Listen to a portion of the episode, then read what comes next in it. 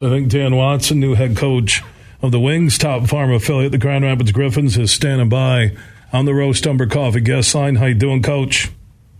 I'm doing well. Thanks for having me on today. All right, take me through the process. Uh, so you're down in Toledo with the Walleye in the ECHL. You guys are going through a nice playoff run. When do you first get that call or interest from Detroit in asking you, do you want to move up and take over the Griffins in Grand Rapids? Well, it was a it was a lengthy process. Let's put it that way, but it was enjoyable. Um, you know, like you said, going through the playoff run there, and then I was expressing interest in the job. Uh, it happened, you know, a few days after everything went down there at the end of the season in Grand Rapids, uh, and then from there, they were extremely respectful of what we had going on in Toledo. Um, you know, I did meet with them, uh, you know, via a Zoom call and, and, uh, was able to present some material, uh, regarding hockey and then how we like to play and how I like to play as a coach. Uh, you know, spend some time there. And then, and once we lost out in the conference finals, I was able to get to Detroit, sit down with Steve Yzerman, Shawn Horcoff, Chris Draper, and Dan Cleary, and and really show who I am, what I'm about, and and uh, you know, I, from there it's just conversations on the phone, and um, again, it was uh, about a about a week and a half ago here today that uh, Shawn called and, and offered me the job, and um, couldn't be more excited. Dan Watson, new head coach of the Wings top Farm affiliate, the Grand Rapids Griffins, joining us uh, here on the Huge Show across Michigan. 14 years of paying your dues as an assistant coach and a head coach in the ECHL. Uh, what did you learn that you were able to deliver in front of Stevie Y and the executive team with the Wings that you think sold them on making Dan Watson the next head coach of the Grand Rapids Griffins? Well, I think the way I go about my business, um, you know, the way we create a, a great environment, a learning environment for our players, uh, a culture that's sustainable. It's not just about one or two years of success; it's multiple years of success.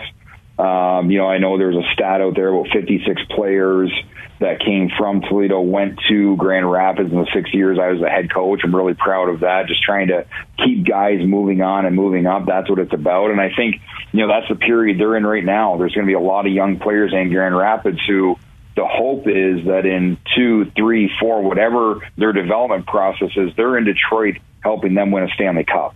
And so I just think the the ability to work with young guys, uh, get them to trust each other, get them to play for each other, understand that there's individual goals and team goals. You know, that's that's I think what kind of uh, hopefully put me over the edge. Ton of talent. Uh, Wings, you know, a lot of people are waiting. When are they going to make that next move? You've been there in Toledo. You've seen the process from Toledo to Grand Rapids uh, to the NHL with the Wings. Uh, what's missing from accelerating that? Is it just more experience? Is it better conditioning? Is it uh, a different off season for the younger players? What would you say is the number one thing you need to address or are addressing right now after taking over in Grand Rapids? There's a lot of young guys with with limited pro experience. Um, you know, I know in Detroit they're trying to build a core that can stay together. Hopefully, some of these young guys who have been a first or second year pro can jump into that core at some point in time here quickly. But again, is, is getting these young guys experience, getting to develop mentally, getting them to develop physically, getting them to become pros every single day, uh, and, and understanding what it's going to take uh, to make the big jump to the NHL. Um, and I think that's the first thing that I have to make sure I've got a good grasp on is get to know these kids, uh, get to know where they're at in their development process, and make sure that we're continuing the right way with these young guys. You know, when you look at the previous coaches and you see Blash and Ben Simon and now yourself, and there's a lot of connections and similarities between all three of you, uh, what do you see that is similar and what is different from the previous head coaches here in Grand Rapids? I think you know what all those guys you just mentioned. They're they're well respected around the league. They're very detailed. They're hard workers.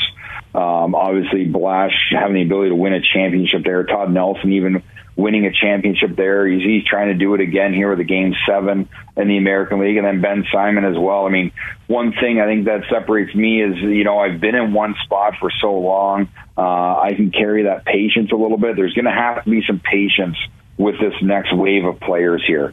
Uh, you know, there, there's going to be mistakes on the ice that need to be corrected.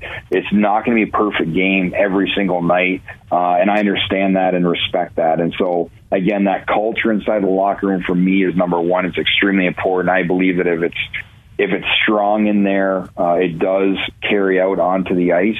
That's what I'm looking for, number one, and then just the patience of of making sure that these kids are continuing to develop to be ready for Detroit.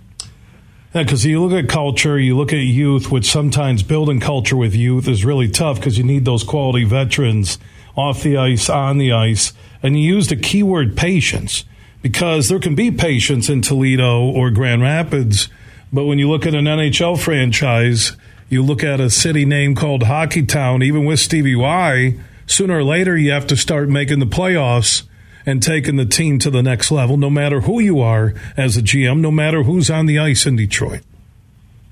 Yeah, you do. You know, everybody wants to make playoffs, and and the goal is to make those sooner rather than later. Uh, but you need you need good players. You need people that are involved and and trying to do this the right way. And I, I really believe that with all these draft picks that are coming up, uh, you can still win in Grand Rapids with the youth. And I, I do believe that there will be quality veteran guys who can help show them how to do things the right way day in, day out, whether it's at the arena, away from the arena. Those guys are going to be special and they're going to be a big, big part of what happens here. It might not be this year, but two, three years down the road, these young guys, when they make that leap, they're going to look back and, and be able to thank these veteran guys that showed them how to do the things the right way. And that's the biggest piece is making sure that we get the right guys uh, to show these young guys how to do it. I, I'm excited uh, to work with these older players, uh, the players that have experience, uh, and, and make sure that they're able to share those experiences with their young guys. Dan Watson, new head coach of the Grand Rapids Griffins Wings top Farm affiliate, joining us on the Roast Umber Coffee guest line. So I know you're probably nowhere close to being settled in West Michigan yet, but as Randy Cleves, the Griffins media relations director, told you how great the Cincinnati Bengals are. you know, first question because I actually live in Cleveland in the off season. Uh, he asked the first one of the first questions he asked if I was a Browns fan. and uh, growing up in Ontario, I didn't watch the NFL, so I can say I'm I watch the Browns because they're on TV here in Cleveland, but I'm not an actual super fan, die-hard fan. So he he's you know I could see him a sigh of relief came came out of him when he talked about the Cincinnati Bengals. So I do know that about Randy.